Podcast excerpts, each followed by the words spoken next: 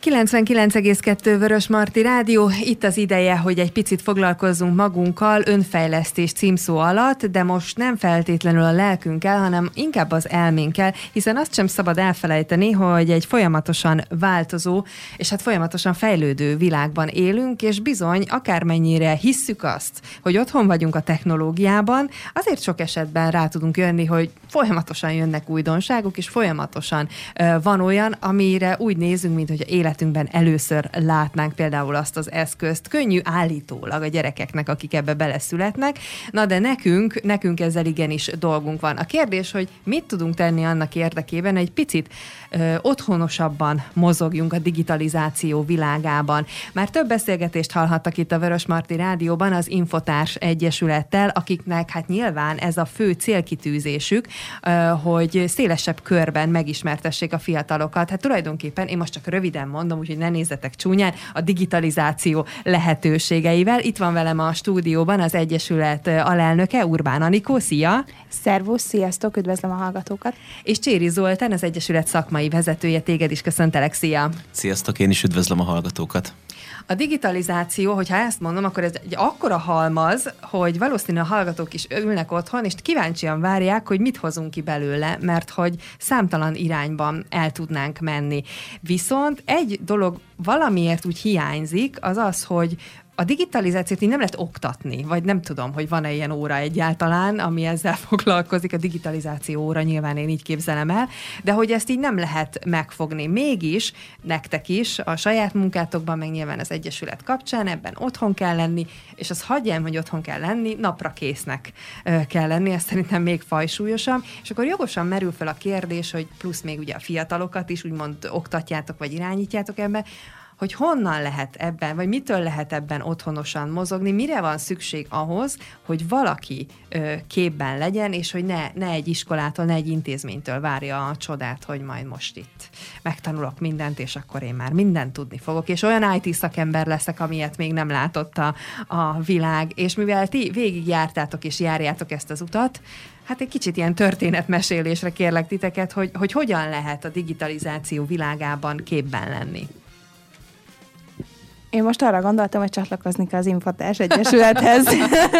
Jó, ez nem egy rossz dolog egyébként. Ez volt a reklám helye. Egyébként igazából én rengeteget tanulok a közösségtől, amiben dolgozom, és akikkel ugye találkozom nap, mint nap, úgyhogy ebből a szempontból nem mondtam butaságot, egyszerűen csak arról van szó, hogy jó, olyan emberekkel körbevenni magunkat, akik ugye mondjuk jó kérdéseket tudnak feltenni a világról, illetve az én hozzáállásom vagy attitűdöm már a digitalizációhoz az, hogy mondjuk meglátok bármilyen szakmát, akkor automatikusan gondolkodom már abban, hogy mi lehet az, ami köthet, mi lehet, hogyan köthető az a digitalizációhoz. Tehát, hogy lehet ez akár még a gasztronómia is. Tehát, hogy én, én bennem már van egy ilyen attitűd, hogy bárhova megyek el, én már valahogy nézem, hogy és akkor milyen digitális eszközökkel fog majd az megreformálódni a következő húsz-harminc évben.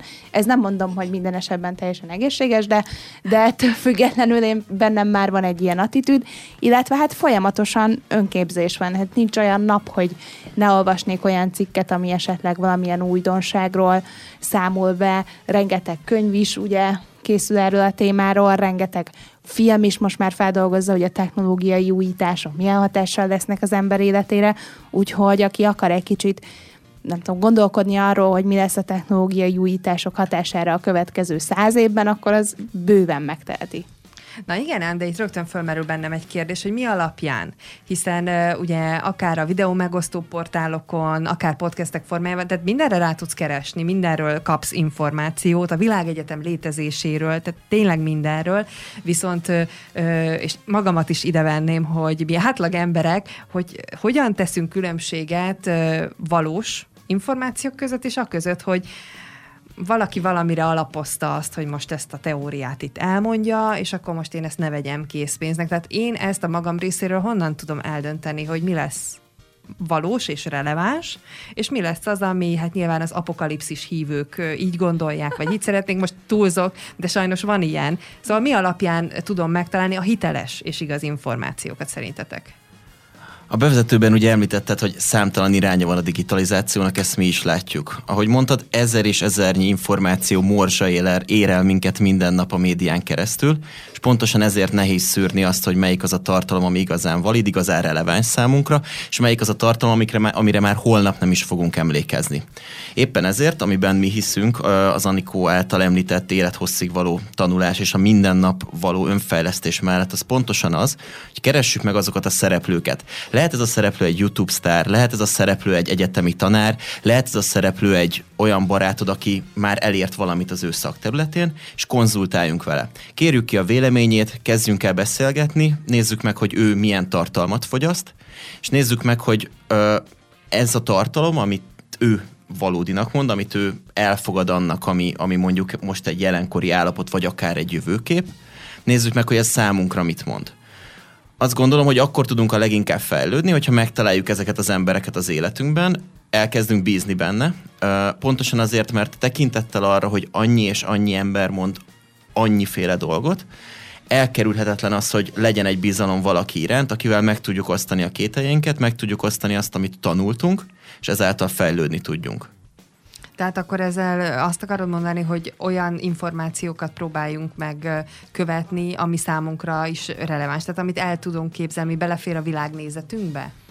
Nem feltétlenül, sőt, nagyon sokszor azt mondom, hogy feszegessük inkább a határunkat, viszont ezt a határfeszegetést úgy tegyük, hogy olyan embereken keresztül szerezzük meg az információt, akikben bízunk. Uh-huh. Tehát nem tudjuk azt megcsinálni, nem is ajánlom senkinek, hogy felmegyünk a legfrissebb konteó oldalakra, ahol konspirációs teóriák ezreit vitatjuk meg, hogy volt-e holdra szállás, és ha nem, akkor miért nem? Tehát ez, ez, ez ne történjen meg.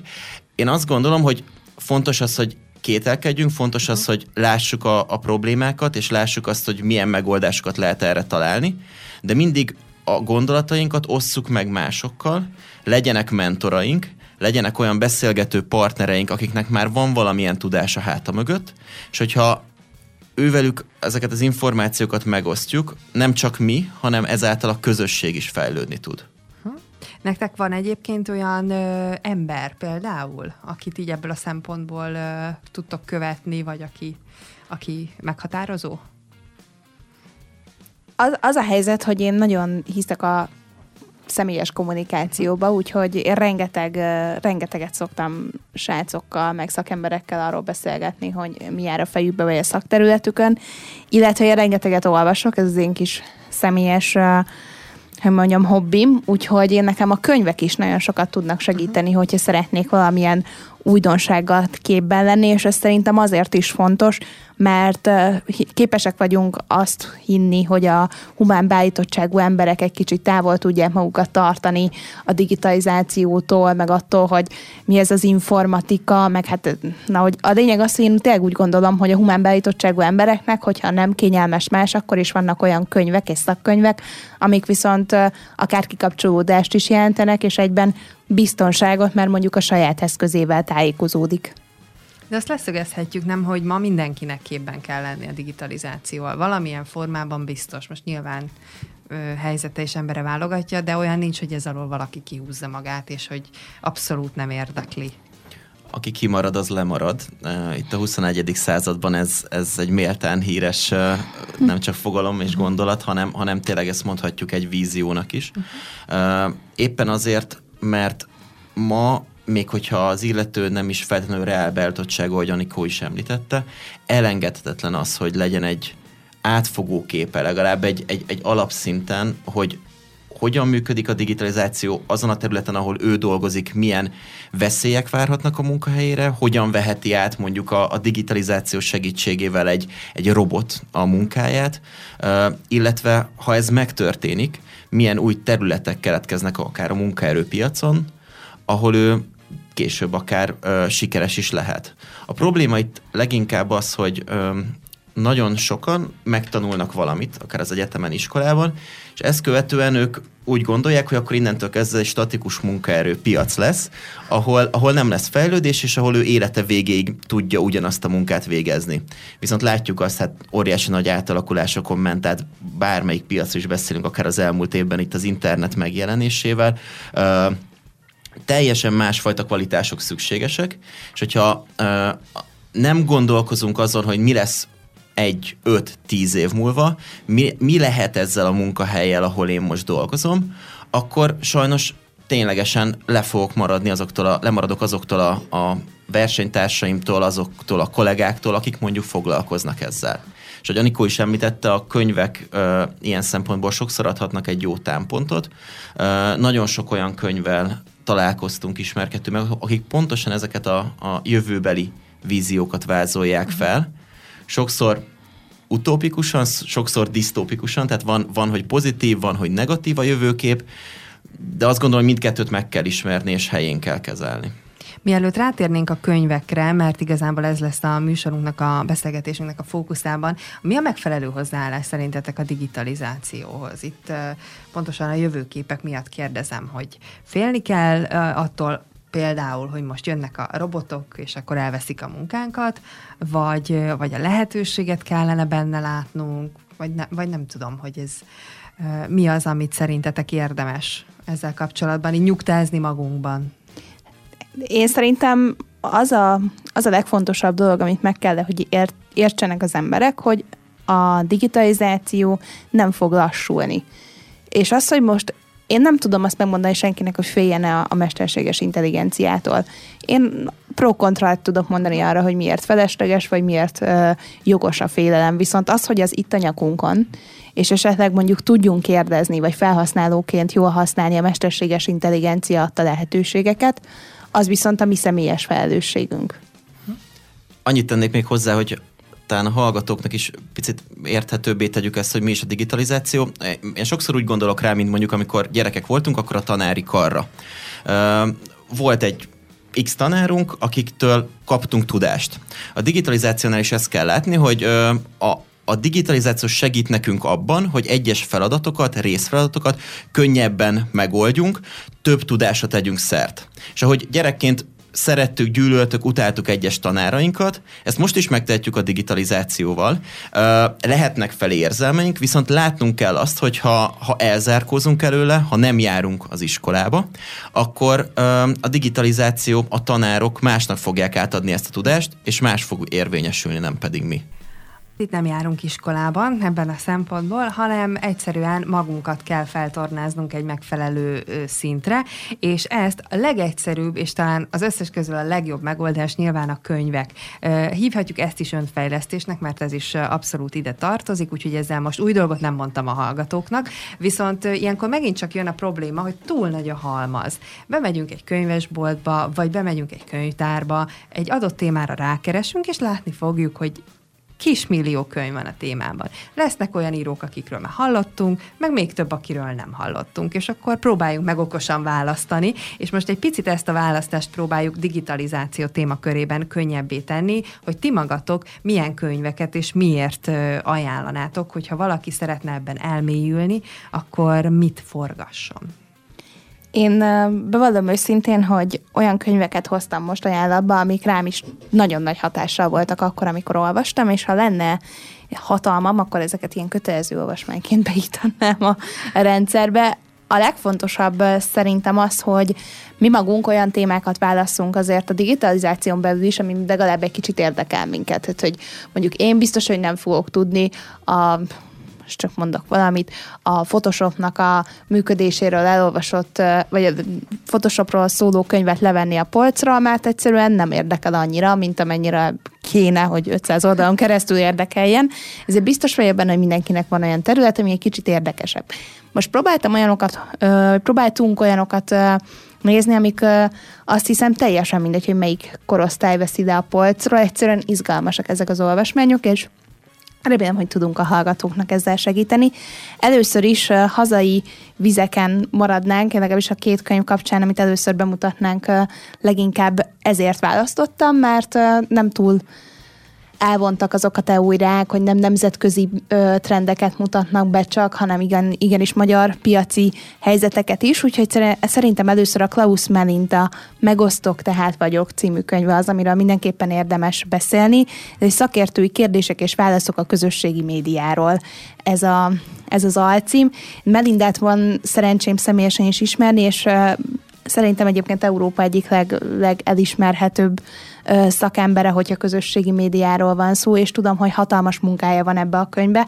Már csak azért is, mert ö, ez a könyv egy olyan fajta szakirodalom, de közben egy olvasmányos, ö, olvasmányos esettanulmány, és amellett még munkafüzet is, ami abszolút megmutatja azt, hogy mi hol találjuk magunkat, mondjuk a közösségi média világába, és hogy azok az emberek, akik velünk együtt vannak, csak más generációban, de azok, hogy találhatják meg magukat a közösségi médiába. Ugye Melinda ö, életszakaszonként szedte körbe, ö, szedte ki ezeket a kérdéseket, tehát hogy minden fejezet egyfajta egyfajta életszakaszra is ad ö, választ, tehát hogy a gyermekkor, tinédzserkor, felnőttkor és a nyugdíjasok helyzetéről is beszélt, hogy ők hogy jelennek meg a közösségi médiában, milyen ö, kihívásokkal tudnak ott találkozni, és ami még azelőtt is nagyon fontos, hogy a bevezető fejezetekben pedig tök jó fogalom meghatározásai voltak, mert hát az sem állt mondjuk egy, ebben a témában, hogy egy kicsit az alapfogalmakkal tisztában legyünk, mert néha azzal kapcsolatban is van ám minden. Ami érdekes, hogy ugye ez leginkább azért a Facebookra, Instagramra ö, fókuszál, de emellett egy ö, csomó más trendet is megismerhetünk, és nekem azért volt izgalmas ez a könyv, és csak azért nem írogattam tele, mert uh, tudtam, hogy kölcsön fogom adni legalább ötven embernek, úgyhogy ezt nem tettem meg, de például egy ilyen önismereti tréning is lehet az, hogyha mondjuk azokat a feladatokat, amik arra vonatkoznak, hogy mennyi időt töltünk a közösségi média felületeken, hány percenként veszük elő a telefonunkat, uh, akár a digitális hagyatékunkról is elkezdünk egy listát összeszedni, hát hogy ezek a gyakorlatok pedig valódi visszajelzést adnak arra, hogy hogyan működök a közösségi médiába, és izgalmasan azon elgondolkodni, ha mondjuk nem is ezt gondoltam magamról. Tehát akkor ez több szempontból is ö, hozhat újdonságokat ez a könyv, mindegy kicsit magunkra ismerő, és nyilván akkor pedig segít ö, magunkat elhelyezni egy olyan platformon, ahol meg muszáj, nem? Persze. Tehát, hogy a közösségi médiát, ha akarom, akkor sem fogom tudni kikerülni. Hát el lehet, csak az egyfajta elszigetelődést hoz magával. Én például úgy gondolom, hogy ezt a könyvet minden olyan szülőnek ajánlhatjuk, akinek mondjuk kisgyereke van, vagy kamasz gyereke van, mert konkrétan a szülők tanácsokat kapnak abban, hogy hogyan lehet esetleg egy gyerekkel kommunikációt elkezdeni, ami ugye, ami ugye nem, nem túl mellékes, amikor az ember úgy van, hogy de hát mit csinálok a kamasz gyerekemmel, konkrétan gyakorlatok vannak arra, hogy mit érdemes megkérdezni a fiatal kamasztól, hogyha valamit meg szeretnénk róla tudni, hogy viselkedik a digitális térben, mit érdemes nézni nála. Szóval ezek tök izgalmas dolgok, amellett, hogy kutatások is vannak benne, nagyon olvasmányos, a szülőknek ritka mód ajánlom, de még a nagyszülők is simán, uh-huh. simán elolvashatják. Akkor még egyszer a, az írót és a címet, csak hogy ö, esetleg a hallgatók tudják memorizálni. Klausz Melinda, Megosztok, tehát vagyok. Eddig tehát erről volt szó, de van még könyv a tarsolyotokban. Mi lesz a következő? Rengeteg könyv van a tarsolyban, úgyhogy... Jó, de... szelektáltatok belőle. Nekem ne dob fel ilyen labdákat, ja, mert itt maradunk holnapig. Igen, hanyadik elolvasott könyvnél is jársz?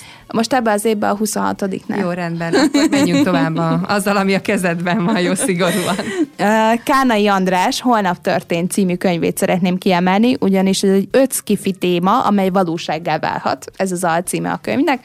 Kánai Andrásról azt lehet tudni, hogy egy kommunikációs szakember, futurológus és skifi blogger. Ugye a minden is kategória, viszont egy olyan, olyan szakértő, aki, aki úgy tette olvashatóvá ezeket a skifinek tűnő témákat, amik ugye ma már nem azok, hogy közben én olyan jól szórakoztam, pedig én el nem tudom mondani, hogy mennyire távol állnak tőlem a skifik. Hát, hogy szerencsétlen férjem állandóan rá akar venni, hogy olvass a skifit, és így az Isten, hagyjál már. Viszont ez minden egyes témakört úgy fogalmazott meg, hogy összegyűjtötte magát a témakört, hogy vajon a ezerkilencszázas évek elején megíródott könyvekben, vagy az ötvenes években megíródott skifi könyvek, azok mennyire reflektálnak mondjuk a ma történt technológiai újításokra, hogy ezt így tök jól összefoglalta, utána elmondta azokat a, mondjuk azt tananyagszerűen, hogy most az a bizonyos technológia hol tart valójában, mik a legújabb kutatási eredmények, utána pedig ő maga gyűjtött össze olyan skifi történeteket, amik esetleg izgalmassá tehetik, vagy elgondolkodott arról utána, hogy végül is mi várható a jövőben, mondjuk azokban a témákban, hogy három dé nyomtatás, vagy pedig marsutazás. de egyébként négy nagy téma van, ugye egyik ez, amit mondtam, a három dé nyomtatás, a marsutazás, a transhumanizmus, ami ugye azt jelenti, hogy, hogy uh, hogyan lesz az ember biológiai korlátai egy kicsit kitágítva a technológia által, és uh, a nagy testvér minden figyel, vagyis van esetleg egy olyan amerikai cég, amely képes lehet arra, hogy mindent is megtudjon rólunk, és ezekkel az információkkal visszaéljen, és százalékosan lebontotta, hogy melyik mai amerikai cég a legnagyobb esés arra, hogy később majd a nagy testvér er té nevet elnyerhesse, és emellett az amerikai ö, világuralmi pozícióról is ö, vannak benne szkifi témák. Én azért ajánlom nagyon ezt a könyvet, mert ö, erről csak úgy tudott írni valaki, hogyha valóban szkifi író. Hogy az, hogy nem valaki távolról fogalmazott meg történeteket, az nagyon izgalmas, illetve, hogy biztos vagyok benne, hogy a legjobb szkifi sztorik voltak benne összegyűjtve, mert nekem is tetszett az összes. Hát az biztos, hogy az összeesküvés elmélet hívők is uh, nagy erővel és elánnal forgathatják. Igen, de közben, igen, de közben meg ugye az, egyet, mondjuk az egyetemi professzorok is, mert hogy tényleg olyan kutatási eredmények vannak benne, amik teljesen napra készek, úgyhogy igen, a, a két véglet tök jól tud találkozni ebbe a könyvbe, valószínűleg azért, mert egy zseniálisan megírt aranyközépútról van szó. Kánai András, Holnap történt. Igen. Azt hiszem, hogy a címe is eléggé sokat mondó, és ha minden igaz, egy harmadik könyvünk van még.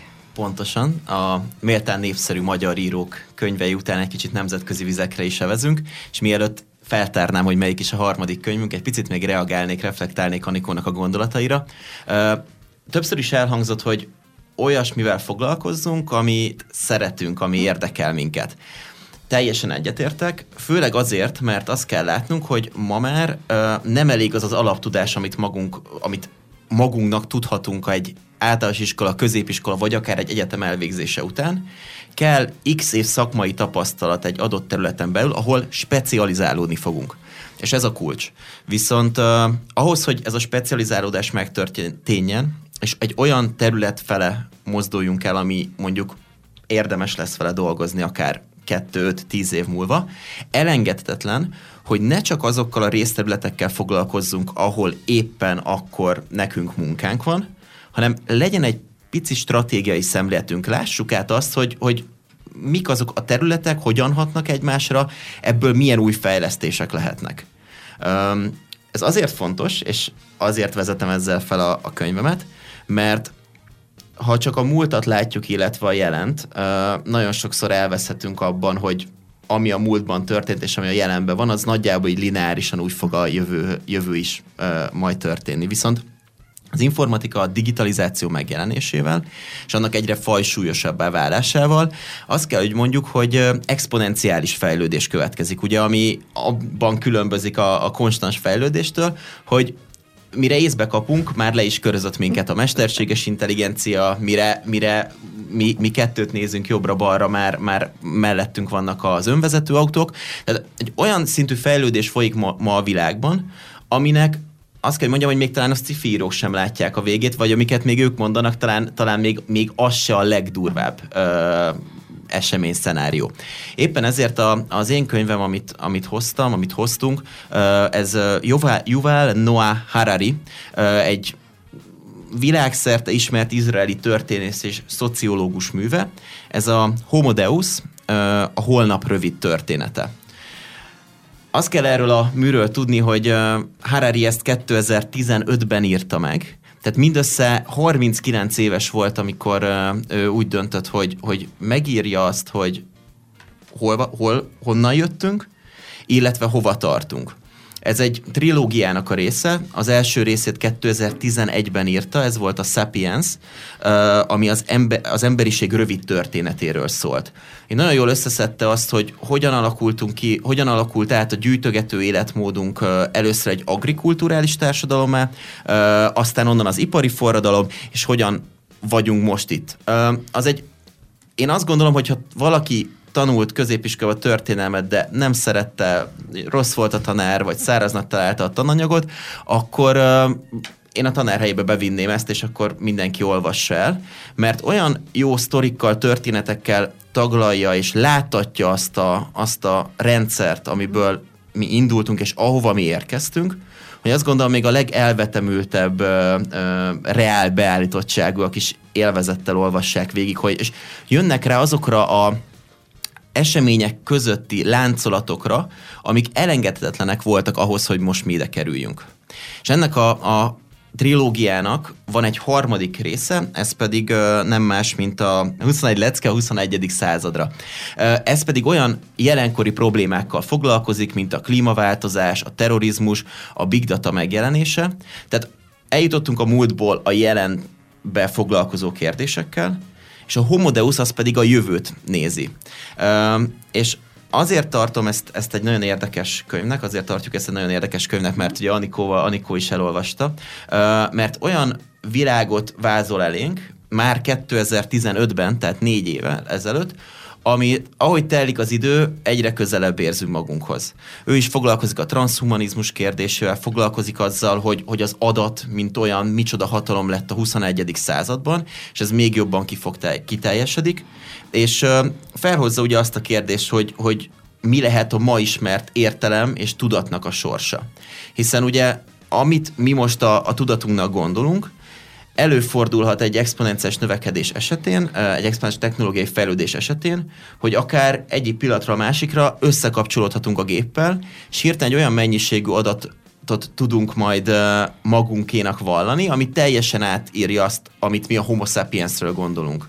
És ugye ezért Homo Deus a, a könyv címe, mert a Homo sapiens, amit mi ma mi ismerünk, a technológiai fejlődésnek hála, ö, Istenné, idézőjeles Istenné tud váltani a Homo Deus-szá.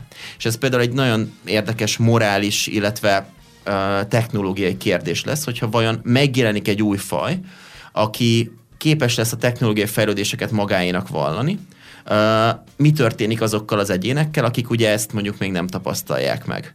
Úgyhogy mindenképpen nem akarom lelőni a point, és nem akarok spoilerezni, de, de akiket érdekelhetnek ilyen gondolatmenetek, hogy a technológia milyen olyan kérdéseket hozhat magával, amiben ma még nem is feltétlenül gondolunk bele, de abszolút valid kérdések lesznek a közeljövőben.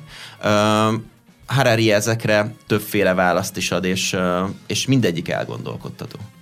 Most az a helyzet, hogy mondjuk ugye a beszélgetés csúcspontján kell, hogy abba uh-huh. hagyjuk, mert innentől kezdve már szerintem a hallgatókban sincs semmi más, csak kérdés-kérdés hátán. Viszont adunk most időt, hogy esetlegesen ezekben a könyvekben legyen idő elmélyülni, aztán a nagy kérdéseket és a világ megváltó ötleteket majd egy másik adásban próbáljuk meg, vagyis hát igen, hát próbáljuk, aztán majd lesz, ami lesz, mert hogy ezt egyelőre azért feketén-fehéren senki nem tudja megmondani. Viszont nagyon szépen köszönöm a, a segítséget, a könyveknek, tekintetében és a beszélgetést Urbán Anikónak, az Infotárs Egyesület alelnökének és Cséri Zoltánnak, szakmai elnökének. Köszönöm szépen, hogy itt voltatok. Köszönjük szépen. Köszönjük szépen.